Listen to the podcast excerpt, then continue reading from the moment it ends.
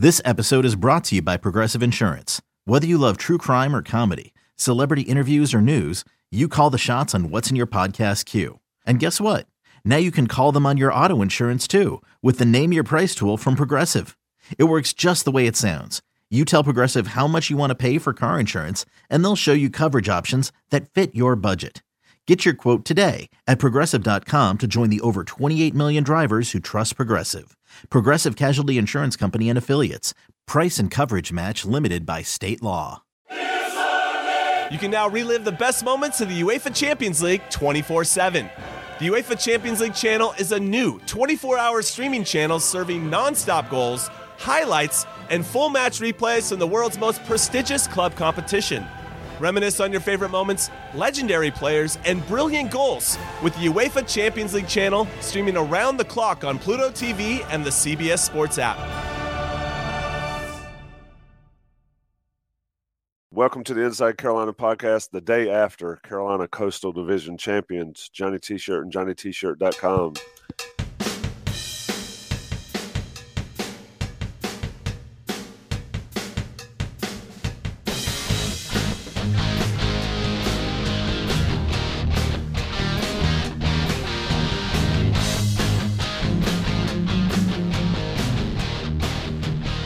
Jason, unfortunately, I totally forgot that Buck was not available um, after the Wake Forest game. So we will 100% get Buck on one of these podcasts this week to discuss this. But I don't know how to put it in perspective, man. I, uh, I've seen a lot of football games over a lot of years, and nine and one. I'm steal Buck's words. Nine and one. Doesn't matter how it happened. We can talk about it. We will talk about it. But Carolina is nine and one and Coastal Division champs. Yep, and let's just take a moment to to mourn the fact that El Jefe is not with us this morning because man, I would I would have loved to have heard him on this game. we will definitely get him in. He uh he is out on assignment. We'll call it that. Life happens. weddings happen, and, Buck is out there. Um, so it won't be as fun a show, but we'll certainly break it down. Just your general overall thoughts. I mean, I, have got one. Um, I said nine and one, but I've got another one. Uh, Drake Maye for Heisman. Jason, what you got? I mean, that's a good place to start. But the other thing that I think really needs to be uh, there, there needs to be a tip of the cap to the to the to the defense for the second half. So you know, you look at uh, the second half numbers, the defense gave up 8.3 yards per play, but only 13 points. They stiffened up when it really mattered in those last couple drives. And in that fourth quarter, they gave up zero. And ultimately, without that, you know, Carolina didn't didn't punch it in. They had a chance to to score there on the one yard line, had a chance to score, and Wake Forest drove the field, looked like they were gonna they were gonna score on that drive, and Carolina was able to get a stop there, and that really was the difference in the game. I mean, they they the defense did not play well as a whole in terms of between the 20s. They gave up a lot of yards. They gave up a lot of yards per play. They gave up some big plays. But you got to say something for a team that that bows up at the right spot and doesn't give up points. There there is a mentality to that of you know you may get knocked around a little bit but you never get knocked down. You never get knocked out. And i think that makes a that makes a big difference. So i think that's something else that needs to be brought in here. Uh, the other thing too is you got to think about uh, i think you tip your cap to some of those younger receivers too. Once once green went out downs was out for a while and you know you saw Copenhaver as a young young tight end with two very you know two key catches of uh, over over 20 yards. Uh, Blackwell had a couple catches. Paysour had a clutch catch. So you had a lot of contributors in this game without which Carolina does not win this game. But yeah, Drake Maye for Heisman is a good place to start. Yeah, he's just fantastic. Uh, but let, us talk about the defense first because you talked about the second half. Look at that fourth quarter drive chart for for Wake Forest. Turnover on downs, interception, turnover on downs. This is after they had put up five touchdowns in the first three quarters. And I admit I haven't watched the game again. Um, I was obviously there, and we were way up um, in the corner there. So there's there's a lot to to look at when you watch it again. But what did what was Carolina doing differently, Jason? There in the second half, did you see anything different, or was it purely a, a get after it more effort? Um, I, I think it was more just get after it. I mean, they they did they did go back to some of the stuff that they did early in the game in that first quarter. So they went back to some uh, like Okie type looks. Uh, you know, Wake Forest was, was ready to run the football in certain cases, but they went to some like five two type looks where they they went big on the on the defensive line in certain cases. Uh, they did that certainly coming out of the uh, coming out of the end zone on that uh, on that long drive. Uh, so they did a little bit of that, and then other than that, I mean, they they brought some pressure a couple times, and they got gashed when they did it, as we predicted. That's one thing I was a little surprised by uh, by Chizik's approach at times in this one because he was much more willing to bring, you know, six seven guys at times than than I would have been against uh, Wake Forest, given the uh, uh, given the results that I'd seen in prior games, but and they got gashed when that happened. But really, what it boiled down to is when they got down into the uh, into the red zone, and you know they're they're driving what inside ten minutes or so. A couple guys just made plays.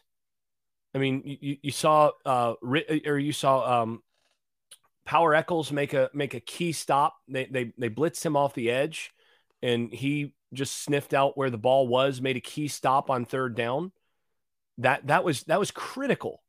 Uh, and and you know, Kaimon Rucker made space for him on that play, and then on the uh, on the fourth down play there, they came out in that Okie look where again you've got basically what an Okie is is it's a it's a it's a five two front where you have five guys on the line of scrimmage and then you're going to have two backers behind them. Well, in that Okie look, they did it a couple different ways, but they they did this where uh, when Wake Forest went with some reduced sets, some tighter splits, things like that, they brought uh, the nickelback or you know whatever whatever you want to call Boykins because I think he's more of a linebacker. Honestly, uh, mm-hmm. he's just a, a, smallish linebacker.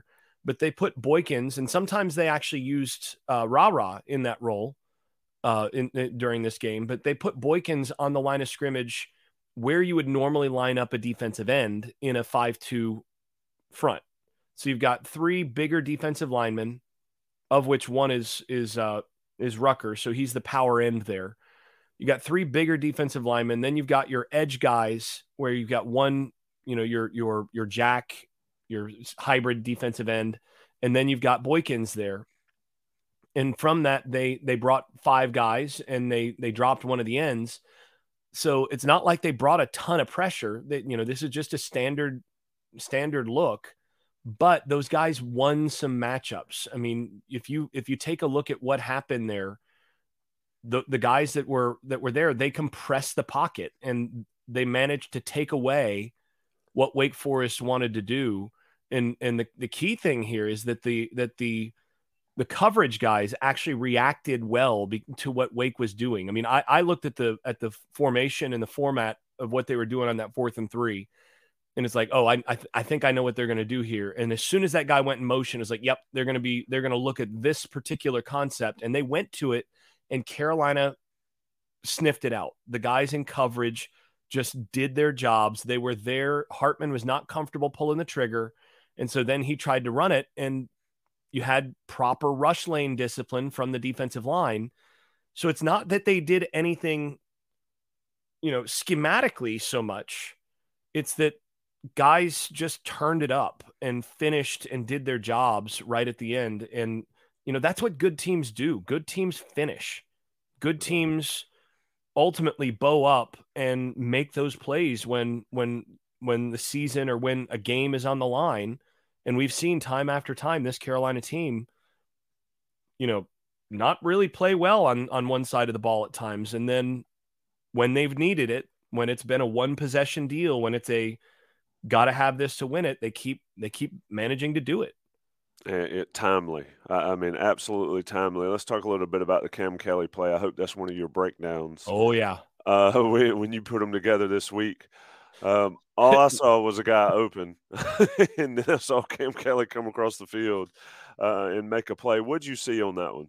So yeah, that one was one where as soon as it happened, even if it hadn't been a pick, uh, I was going, "Oh, I'm looking at that one," because what Carolina did is they again they they they're playing run with the front, and so the, the thing that's tricky, and, and you remember in the uh, in the WCHL segment, uh, I'd mentioned that if you are going to blitz them, you have to ha- you have to do it judiciously, and you have to use some stuff that's going to buzz under where they usually like to throw their RPOs if you do come after them.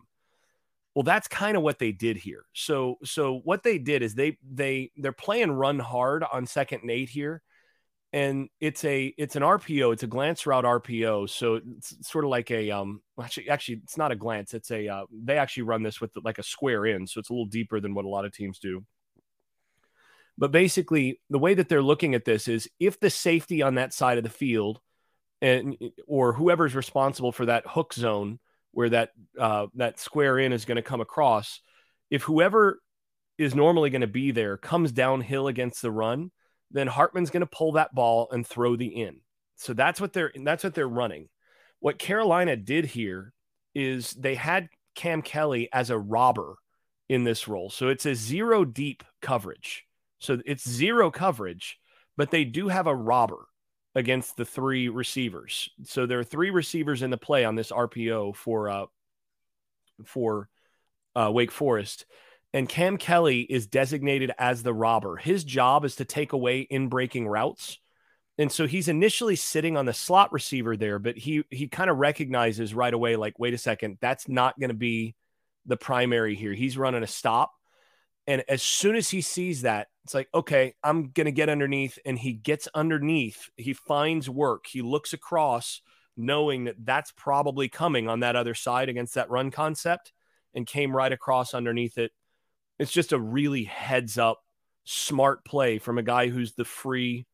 He's the free safety here. He doesn't have a, a specific coverage responsibility uh, in this in this uh, once they once they keep that tight end in and so he essentially becomes a he becomes a robber and he did exactly what his job is going to be is supposed to be there. Find work undercut whatever you can and that's that. So i suspect by the way if they had actually released the h back or whatever he's probably in, in man there.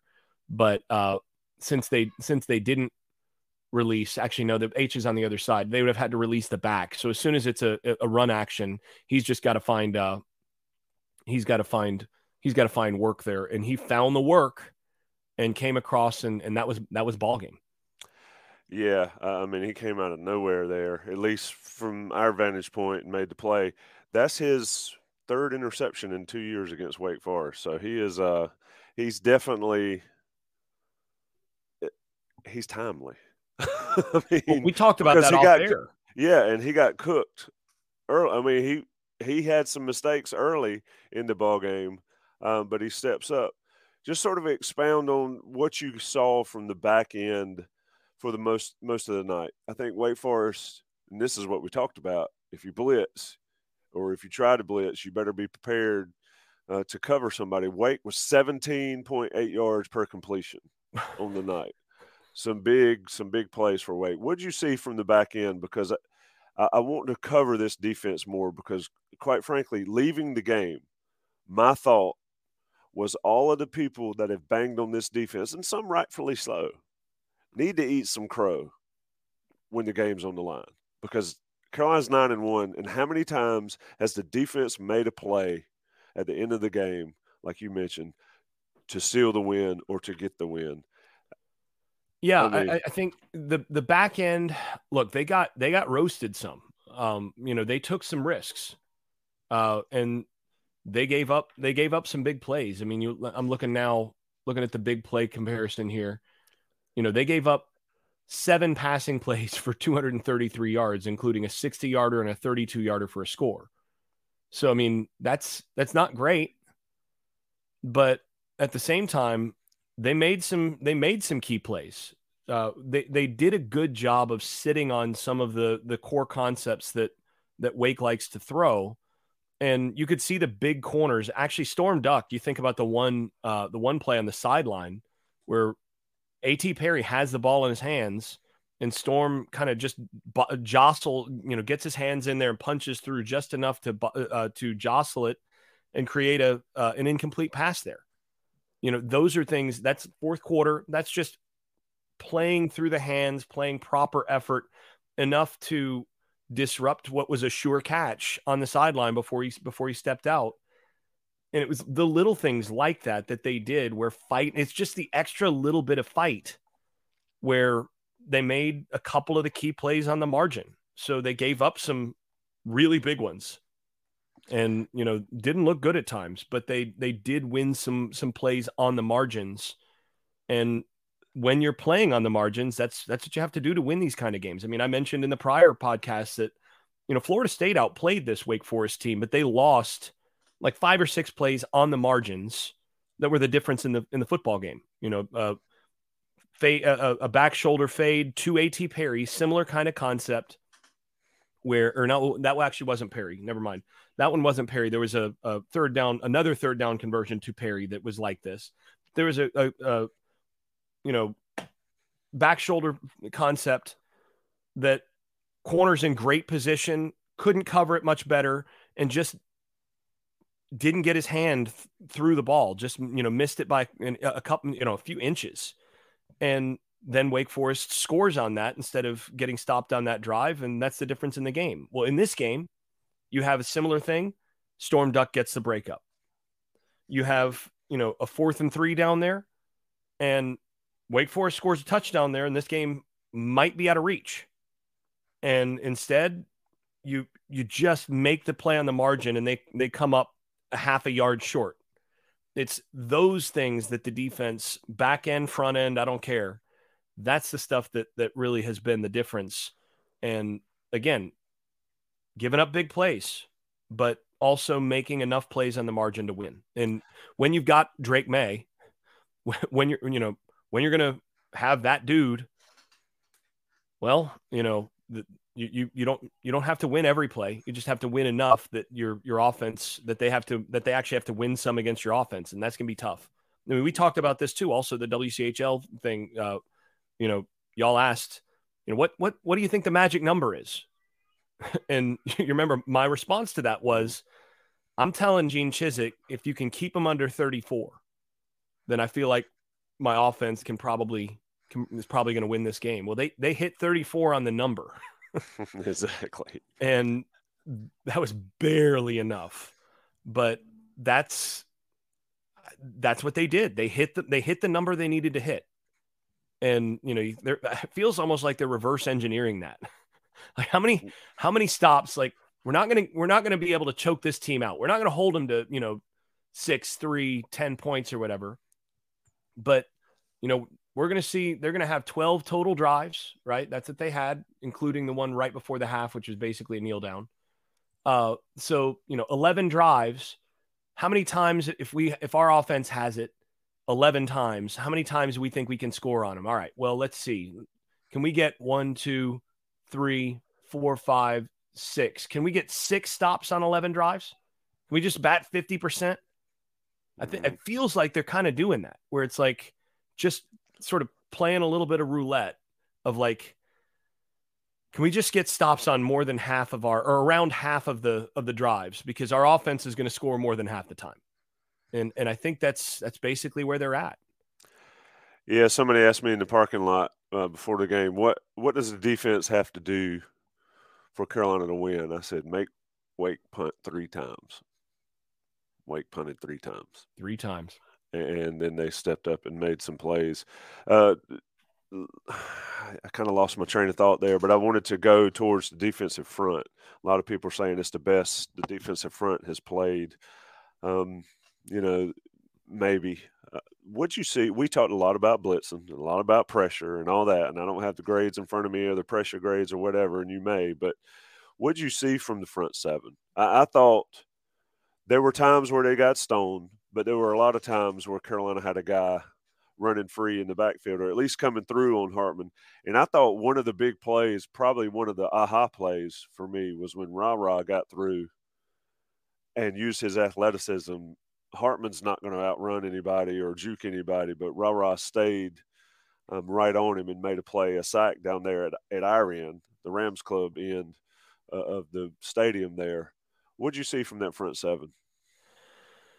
They moved him around a little bit in this game. I mean, that's one thing is that they they they used some stunts. They used some they they used uh they slanted him a decent amount, uh, and just tried to create some movement against Wake Forest up front. I think that's one of the things that uh, that I saw is defensively they they didn't want to just let Wake Forest line up and know exactly you know basically just get you know turn this into a vertical displacement situation where Wake Forest could just get upfield or, or do their usual stuff. They they slanted and moved those guys quite a bit in this game. Uh, and more than you know bringing extra bodies it was more about more about that on a lot of the plays that they had success. And you know, you had some guys, uh, Rucker in particular, win a number of times with just quickness, just beating his guy across his face, doing some of that. And then when they when they were doing this, they were pretty gap sound, and uh, you know there were there were some mistakes there. They they were not uh, as consistent as you'd like to see, but by and large, they they they didn't make a ton of mistakes in terms of of interior gap discipline because Wake makes you pay for that. Uh, they did a lot of uh, one. I think they used some some bigger bigger front personnel at times. A little less Jack involved on the interior. Uh, Jack was consistently on the edge instead of on the interior. Uh, you know, sometimes they've they brought him inside against other teams, but uh, you know, I th- I think by and large they uh, they just they played physical football against a team that wants to push you around inside and uh, and uses a lot of double teams and things like that to to cause you some frustration. And they just did a good job overall in terms of being physical, reestablishing the line of scrimmage, and like I said, moving moving around a little bit. They they got some things uh, got some things taken care of, and they got some tackles for loss. I mean, actually, I don't know how many tackles for loss. Let me look at that because they had they had a number of them in this game. Uh, yeah, they only had wow, they only had two for minus 16. I guess the thing that makes it hard is sometimes on that that slow mesh, you get what looks like a sack, but it's for one yard because you know he's behind the line, he's behind the uh, the offensive line, but uh, you know on the uh, basically lined up on the line of scrimmage at that point. They they they got a number of those plays where they they held up enough that it was not a clear give read, and you know, again, it's a, so much of this for the defense was they did enough, mm-hmm. and and that's kind of where this where this fell down to. What do you think? Here's here's what I was going to ask when we were talking about the defense, and we're going to switch to the offense after the break. Shout out to the 430 plus folks that are in here on a Sunday morning on the day after with Inside Carolina. Uh, Jason Staples there. I'm Tommy. Buck is off today, um, but his column will be posted shortly, and that always gets a ton of reads and comments. So be on the lookout for that here in a minute. What do you think there? And I, I personally thought it was a good decision. I think they had to do it. But what do you think about Mack trusting his defense enough to punt it there with five minutes left, six minutes left, giving it back to Wake Forest and Sam Hartman? What What was your initial thought there? Because I can, I know we've seen that movie, as Buck likes to say, and I like to say, and it's just kind of a slow, painful death for North Carolina. Um, of mm. course, Cam Kelly makes the play. What did you think of that decision? Funny thing is that I agreed with it in the mm-hmm. in that moment. Uh, did I feel comfortable with it? No. Uh, and if I'm Mack Brown, I definitely don't feel comfortable with it. But they they given field position, given that that was fourth and four, and you know you're you're at six minutes. I mean, it's five fifty five on the clock when they on that fourth down if you go for it on four, and they'd had trouble on on fourth down all game, right? This was this was a game where they had not uh, had success. I mean, they they were over for 2 on fourth. They've had great success on fourth down all, all year, but you're over for 2 on fourth down to this point in the game. That's got to factor into your decision making, right? So you're looking at fourth and four with just under six minutes left, and you're on the minus 32, 33 you know, I looked at that and I'm going, like, if it's fourth and one, maybe even fourth and two, I might go for it there. But they'd been getting after you a little bit in uh, on the on the line of scrimmage. I mean, that's how they got how they got you there in that in that position to begin with. Is they'd been getting after your quarterback a decent amount. They'd gotten into the backfield some. So at a certain point you have to you have to make that decision. I also thought it was the right decision to go for it on on uh, fourth and one on you know going into the end zone. I, I that that was a tough decision. I know a lot of people probably question that one, saying you got to you got to take the, the the field goal and get the lead there. But you know, I think the right call there, given the flow of the game, is you got to you got to score touchdowns, mm. and you're you're half a yard out, and you've been pretty good on fourth down all year.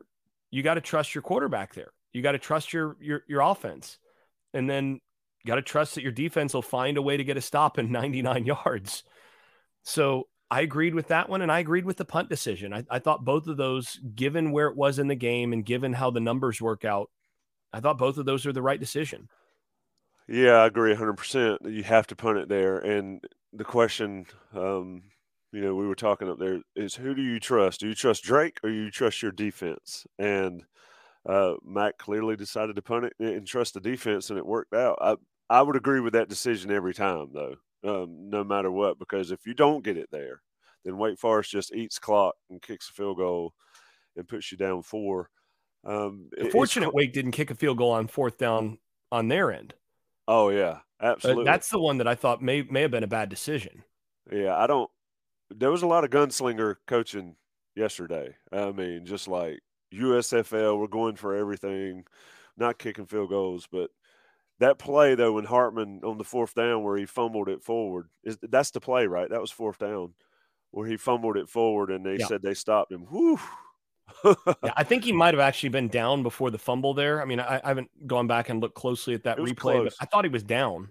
Knowing the way, rules, though, knowing the rules had props to my kid, my son. He was like, "You can't fumble forward. You can't fumble forward," and, yep. and that's what happened. So, uh, just crazy. Um, chain of events there. North Carolina's defense gets it done. Carolina wins 36 34. We're going to come back after the break, talk a little bit uh, about some offense. Uh, I think.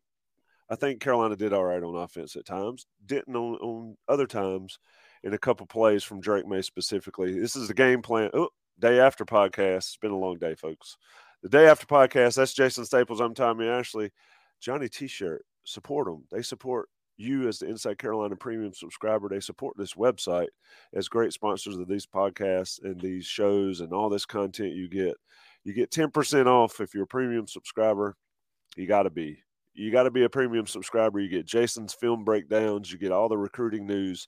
Join us on the Inside Carolina Premium boards. And oh, do me a favor. Anybody in this chat that's not subscribed to the YouTube channel, do it. National guys are going to pay the bills the day after. We'll be right back. Another day is here, and you're ready for it. What to wear? Check. Breakfast, lunch, and dinner? Check. Planning for what's next and how to save for it? That's where Bank of America can help. For your financial to-dos, Bank of America has experts ready to help get you closer to your goals. Get started at one of our local financial centers or 24-7 in our mobile banking app. Find a location near you at bankofamerica.com slash talk to us. What would you like the power to do? Mobile banking requires downloading the app and is only available for select devices. Message and data rates may apply. Bank of America and a member FDIC. When you need mealtime inspiration, it's worth shopping Kroger, where you'll find over 30,000 mouthwatering choices that excite your inner foodie. And no matter what tasty choice you make, you'll enjoy our everyday low prices, plus extra ways to save, like digital coupons worth over $600 each week. You can also save up to $1 off per gallon at the pump with fuel points. More savings and more inspiring flavors make shopping Kroger worth it every time. Kroger, fresh for everyone. Fuel restrictions apply. It's the day after podcast inside Carolina. I'm still missing Buck Sanders, and as a, as you know, and as I mentioned earlier, Buck will be back with us next week. Uh, but Jason, um, Buck sent one word to me. He said nine and one, and everybody kept asking. I guess that's three words. Uh, everybody kept asking, "How is this team nine and one? How is this team nine and one?" Let's get to the Drake Maye portion of the program. I think he had 519 yards total offense. Um, and quite frankly, he missed some throws and had some drops that uh, probably would have had over 600.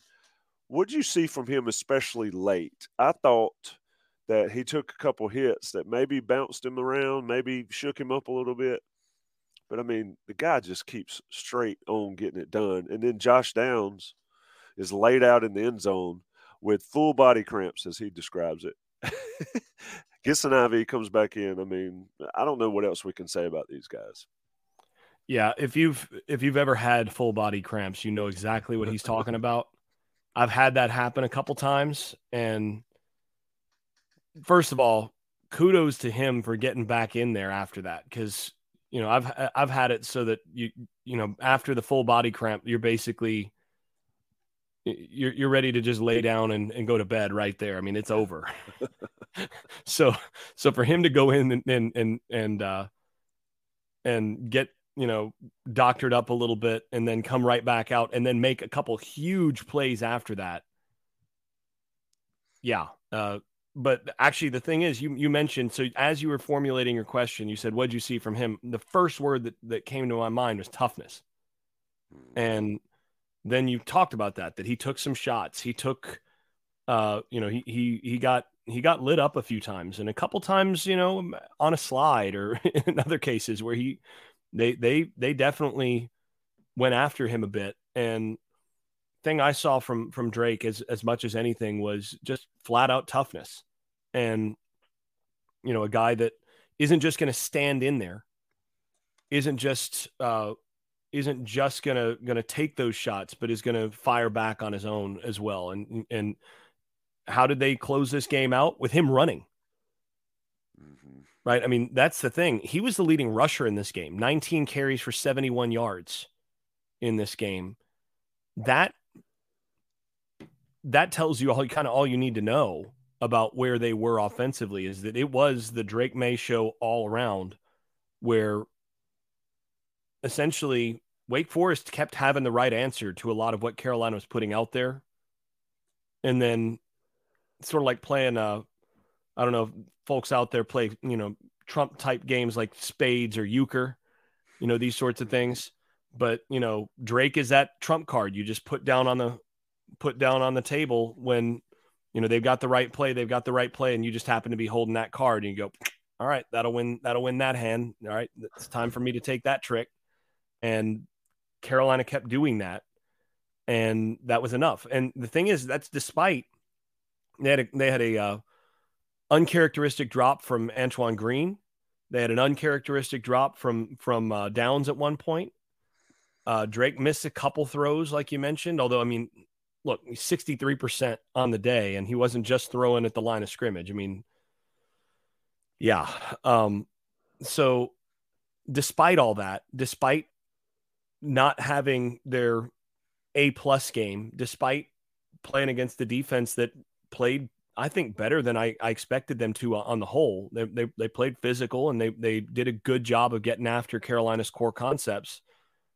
Drake kept hitting his number two guy, or, you know, in certain cases, just putting the ball on the number one guy where nobody else could get it. So, yeah, it's, um, eh, can't say too, you can't say enough about a guy that I think should be the, the Heisman front runner right now. I mean, Carolina's nine and one.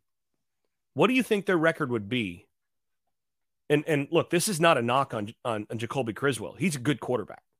Mm-hmm. So let's bracket. You know, you have this whole thing of like Carolina might be a three win team without Drake Maye. Okay, well let's let's put some. Let's put the let's make this a little bit more of a, a fair thought experiment. What do you think this Carolina team would be with Sam Howell at quarterback? I'd say not nine and one. They're not nine and one. I mean, I, I don't think they're that. So, I mean, you think about this. Do they beat App, App State in that game? I do not think so. Probably not. So that's one. Um, gonna lose to to Notre Dame too. I think they probably lose this one. Although this one, this one might have been. I mean, given how Sam played against Wake, Wake the last t- couple years, I might give him the benefit of the doubt on this one. but I don't think they're nine and one. I think they're you know six and four, seven and three, somewhere in there. And that's an NFL quarterback, y'all. Yeah, and Drake is beyond NFL quarterback. I, I mean, he's a franchise quarterback. Yeah, I, I mean, looking at the, the stuff here, another nine receiver day. One, two, three, four, five, six, seven, eight, nine receivers caught passes. Josh Downs, of course, leads the way with 11 for 154. But you go all the way down, J.J. Jones and Kobe Paysour caught 25 and 22 yard catches. Just the way he distributes the football. And, and Wake, I thought Wake Forest at times looked really, really aggressive on defense and, and attacking more than I had. It, it, seems like, you know, they can do it once in a while, but I thought they played a, a decent day on defense, and Drake just shredded them. You talked about it. it just slice you up underneath whatever you need to do. Um, I said before the game, killing with the tight end. Oh yeah, and Copenhaver and Morales and Nesbit. Uh, I mean, what what are that tight end catches? Five, two, seven, uh, nine catches from the tight ends. Uh, I mean, what did he do wrong in this game, Jason? What what did you see from Drake Maye that you said, ah, oh, he's just not playing as well? Is there anything out there other than? I think he did miss a couple throws that he normally makes, but yeah, I think it's really that. I, I didn't see anything glaring that I go, oh man, oh, you know that that was tough. Uh, you know, he, he didn't he didn't see that or, or this just a bad a, a, couple bad decisions. He missed a couple things that you know.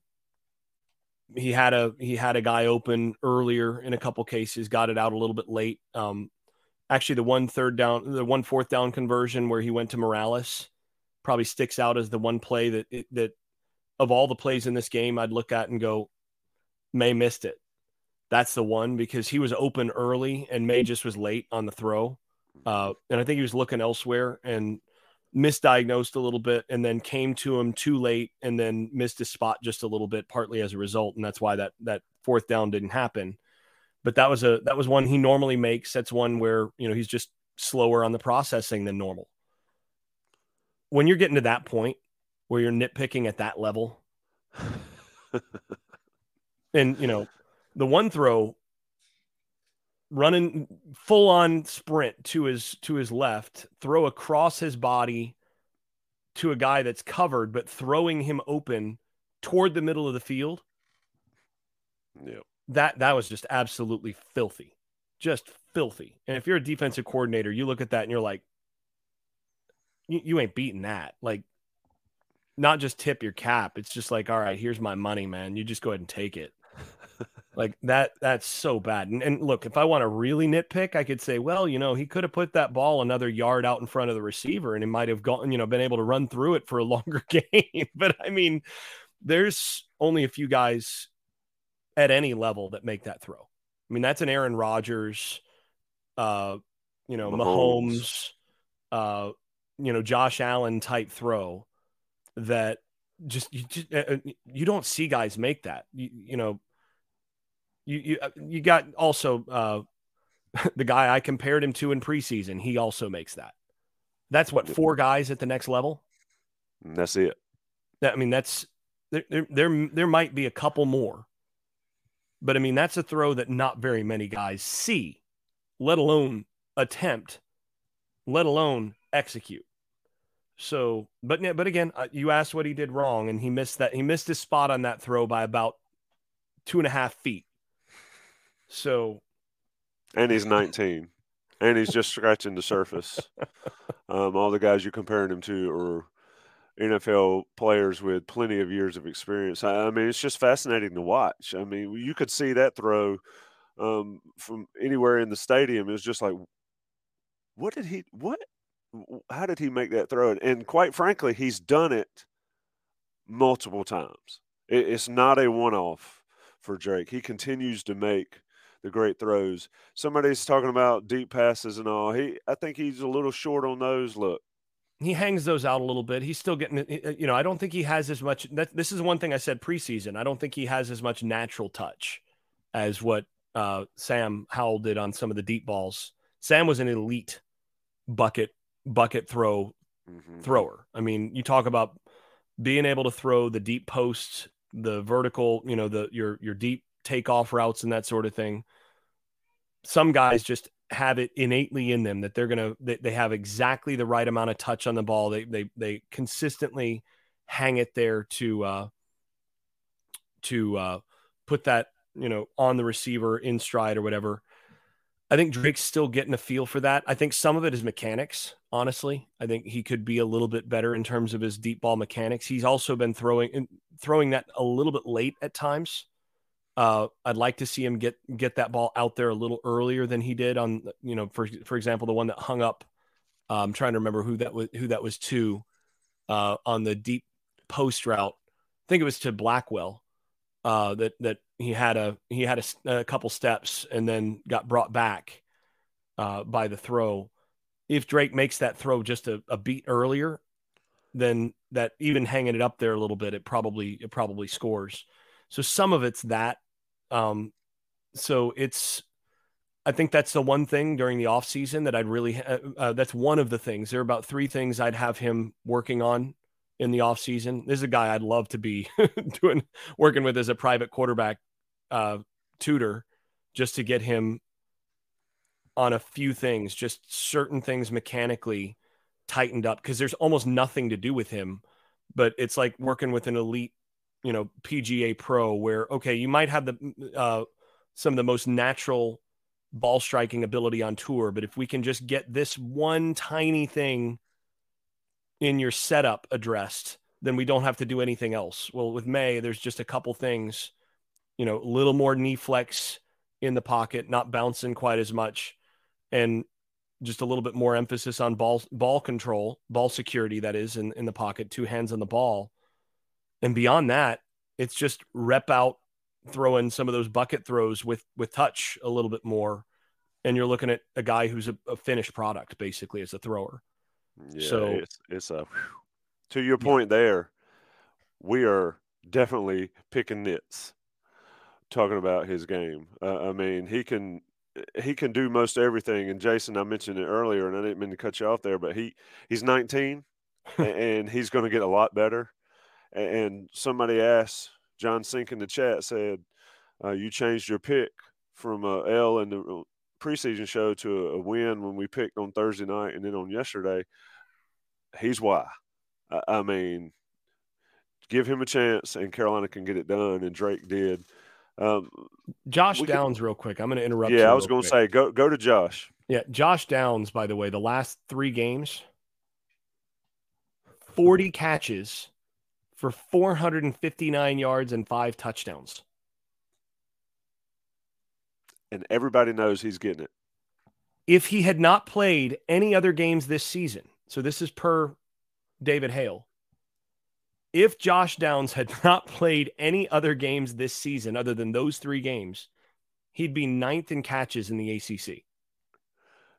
I think he's pretty good, huh? That's on the season, by the way, not just in ACC play. He wouldn't just be ninth in ACC play. He'd have the nice mo- ninth most catches in the conference in three games.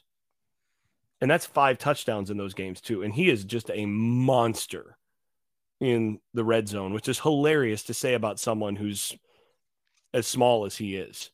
Normally, you think red zone, you know, red zone ace, and you're thinking, you know, six four jump ball specialist or whatever. But Josh is just, he's just so slippery that if you do not bracket him down there, and sometimes even if you do, he's just going to shake free. He dang near had another one that, that wound up on the one yard line that honestly, he just should have run it about a, a half a yard further. But I mean, you're looking at that dude. We talked about it. You know, does he make Maye better, or does Maye, You know, it's a it is a symbiotic relationship where those guys make each other better, and and I think we saw that in this game that Drake played well. They still moved the ball, and they still uh, they still scored without either Green or Downs on the field. So that shows you, I mean, that guy's that good at quarterback. Downs just makes it so much easier for everybody. I mean, he just opens so much up for this offense because some of the stuff he does as a route runner and and and as a elite big play threat at wide receiver just makes it so much easier. It opens everything up. Yep, he draws eyes, like you've said in the past, and uh, it allows eight other guys to get catches for for Drake Maye and Carolina. Somebody in the chat mentioned, and we could go down the laundry list. I mean, Nesbit was fantastic early. Uh, that Copenhaver made catches. I mean, just all the way down, you can go. Uh, let's talk about red zone play calling. Somebody asked that, and I'm trying to find it in the chat. We got so many people. We got almost 600 people in the chat. I can't keep up with all the chats, all the comments. But props to everybody for joining us. Let's talk about red zone. Was it two times they were down there? And couldn't get it done. What'd you see on those? Uh, I know you can break it down more after reviewing tape and all, but I just thought Carolina left a bunch of points on the table that would have made this less of a heart attack game for everybody watching. What'd you see? I saw a few plays on the margin that just wound up not. So we, we just talked about this on the defense. The defense made a few plays on the margin that, that were the difference. I saw a few plays on the margin down in, in the red zone that just Wake Forest defense made those plays. Mm-hmm. I mean, that's the thing. At, at a certain level, and, and I've heard this from multiple coaches, I've experienced it as a coach myself. When you get down in, in the tight zone, especially, so inside the 10 yard line, so you got red zone and then you got, you know, tight red zone. When you get down in the tight zone, at a certain level. I mean, you can Philly special it sometimes, do different things to, you know, really get one that's a that's real easy. Okay, fine. But as a rule, down in that tight zone, it boils down to you need to have somebody make a play, whether it's on offense or on defense. You need to have somebody just beat somebody. And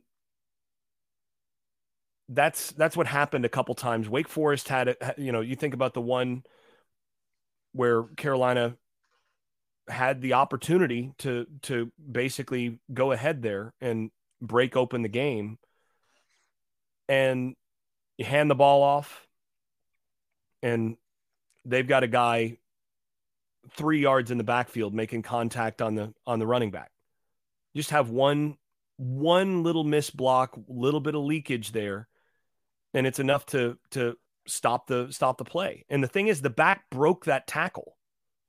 He won his part of the play, but he's breaking the tackle three yards deep in the in, in the backfield, gets back to the line of scrimmage, which is a good run, by the way.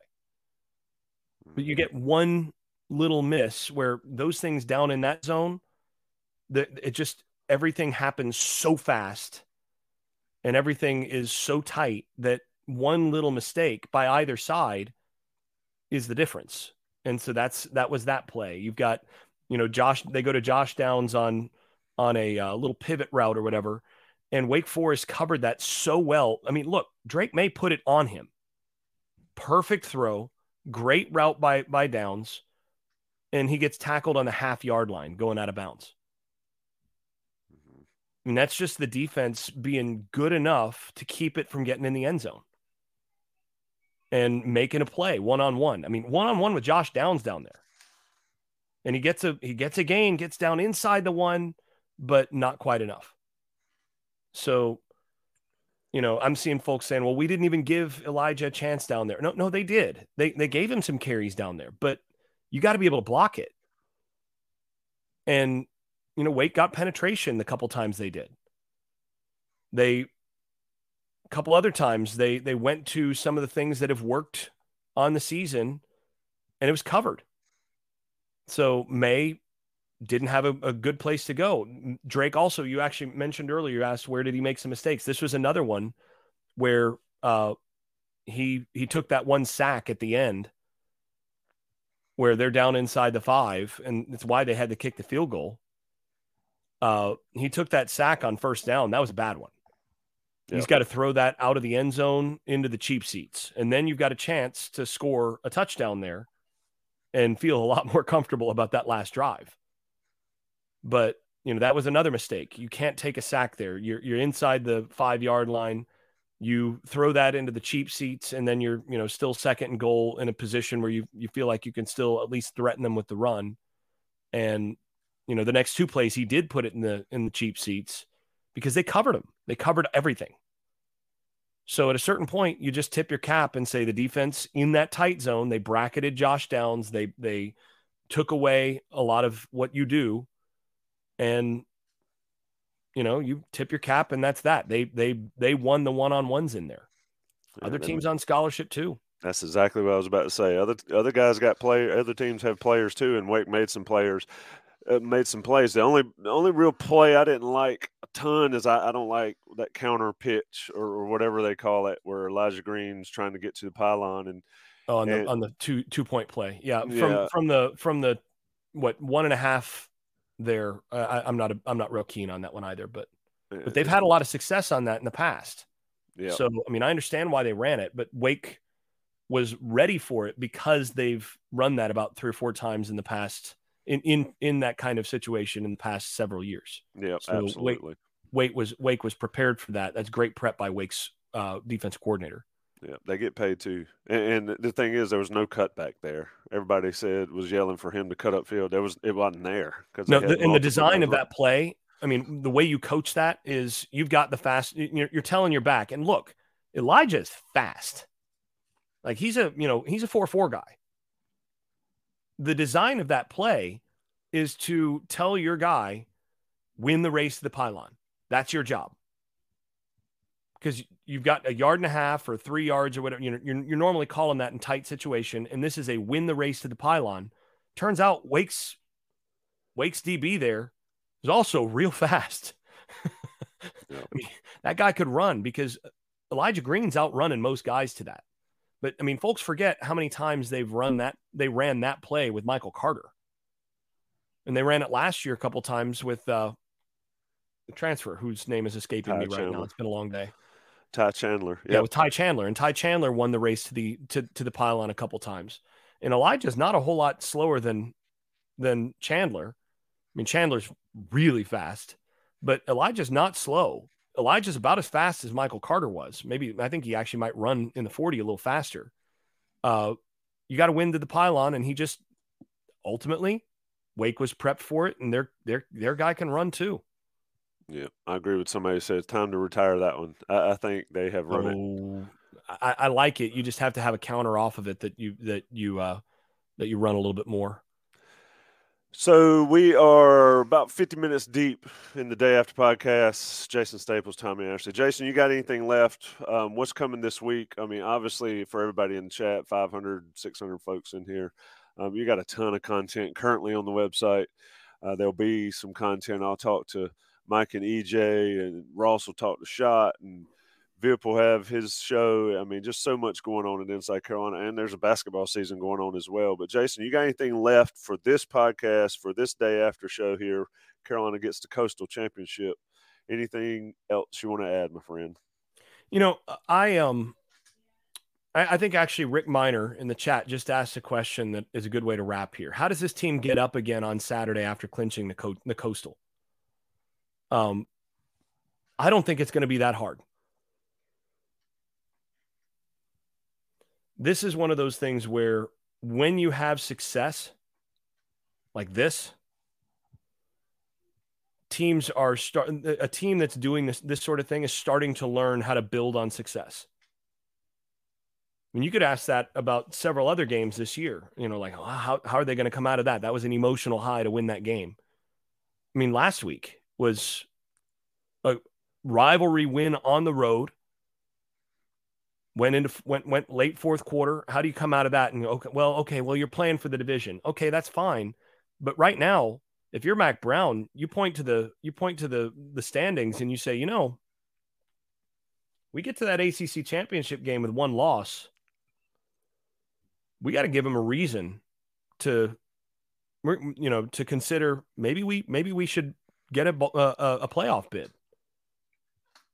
Not saying they'll give it to us, but you know, we might give them a reason to to really consider us. That's that that's not hard to motivate. And look, this team with what I've seen from Clemson the last few weeks, this team can beat Clemson.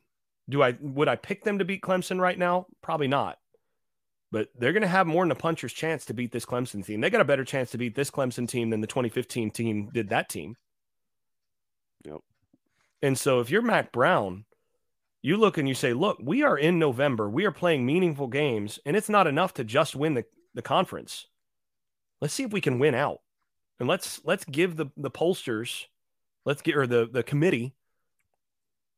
Let's give them a reason to to think maybe those those those boys in Chapel Hill deserve that that playoff bid because we don't know if you know there's going to be a one loss champ from some other conference that they'll take take over us. What happens if TCU loses twice from now on? What happens if Oregon loses another game? Did they win last night? I actually didn't. They got they got beat good. Well, there you go. Yep. So all of a sudden you're like, wait a second. You know, they're gonna it, it might be between us at, you know, 12 and 1. If we can win if we can win out, it might it might be between us and, and a two loss SEC team. And they may actually, uh, you know, 12 and 1 ACC champ guys. I think they get in. I can't believe we're talking about this. But you ask how I'm motivating my team? Yep. I'm saying, look, this week you're playing for more than just the ACC. You're playing for more than your division. You won your division. Let's move up a goal. Let's see if we can win the conference with one loss. And that starts by focusing and buckling down this week. That's how. So if I'm motivating my team, they say you don't want your team to look too far ahead or whatever. Well, sometimes you got to resettle them and say, guys, our biggest goals are still on the table. That that's not real common mid-November. Not not everybody gets a chance to have their big their biggest goals of their season still on the table mid-November. So now you get to buckle it up and play against a against a team that you should be able to put down. It's good good opportunity. Which by the way, I think they'll I think they'll blow this this this Georgia Tech team out. So well, they a couple things Max said in the post game, and I think he's spot on here. Um, one, they made it. They continue to make enough mistakes. Oh yeah, that it's pretty easy to see that it's easier to get better, or you can get better, and I think that's a great motivator. Two, yeah, they're Tech nine and one and have not played a complete game yet. Oh, absolutely, I agree with that 100. percent And if they put it together, whether it's you know against Georgia Tech, NC State, or against Clemson, or beyond it's coming at some point. And so that's a motivation thing. Um, I also think this Georgia State team beat their butts last year. And granted, and they could beat them again this year. I don't think they will, but you know, you, you can just put that tape on and go, guys. yeah, and I'd have that running on loop in Kenan Football Center. Anyway, one last thing, by the way. All right. Just in terms of ACC, the ACC beat the SEC West champ Who's the West champ? LSU. LSU. Oh yeah, your team. Florida so State's legit. My, my, you know, my, my other, uh, the, the other university of which I'm an alum, uh, beat that LSU team, and that was not a fluke. And Clemson's going to beat South Carolina. Louisville's going to have every every chance to beat uh, Kentucky. Although I'm not sure if Cunningham's going if Cunningham's not healthy, I'm not sure they have have as good a chance there. He he got knocked out of the Clemson game, but you know this is going to be one of those things. What happens the next couple weeks in terms of those ACC SEC matchups? I mean, Georgia Tech's going to get absolutely. I'll just I, several words ran through my head here of what's going to happen with between them and Georgia, and I'll just say that they're going to get beat. that's going to be an ugly football game. But um, but the fact that the ACC might have a winning record against the SEC at the end of the year, and you've got a non-fluke win against the SEC West champ. Don't tell me that that's not something that's going to ultimately come up if you have a, a 12 and one ACC champion coming into the uh, into the, the final week of playoff discussions. You say, well, you know, uh, you know, you got to have the second SEC team. They're better. Well, are they? Yep. Because that Florida State team beat that LSU team, and then that Clemson team beat that Florida State team. So are they? That's the sort of thing that, that that's going to be discussed. So if I'm Mack Brown, I'm telling my team that that's that's what we're playing for now. Raise your goals, raise your sights. Final final third of the season is about the big goals. Indeed, it is. Carolina 36 34 beats Wake Forest in Winston. Be interesting to see where they are in the polls. Um, the team down in West Raleigh went up five or six spots for beating Wake. Um, we'll see if Carolina gets that kind of bounce. A lot of teams lost. Um, you know, if you got Drake Maye, you got away. way. and Carolina has repeatedly shown that. Carolina nine and one. Shout out to Buck Sanders. Uh, we miss you, buddy. Shout out to Jason Staples for the day after podcast. Shout out to the 500 and I think I saw 560 in here on a live show on a Sunday morning. It's a lot of folks. You guys make the make the dream work here at Inside Carolina. Keep doing it. Keep taking care. Jason Staples, Tommy Ashley, Johnny T-shirt, day after Inside Carolina. Thanks, folks. I'm trying to help you, man. You got you got babies running wild back there. If if you're on the YouTube chat, you will see how this one came to a screeching halt. It's been fun, Jason. Appreciate it. Thanks, Tommy. You can now relive the best moments of the UEFA Champions League 24 7. The UEFA Champions League channel is a new 24 hour streaming channel serving non stop goals, highlights, and full match replays from the world's most prestigious club competition. Reminisce on your favorite moments, legendary players, and brilliant goals with the UEFA Champions League channel, streaming around the clock on Pluto TV and the CBS Sports app.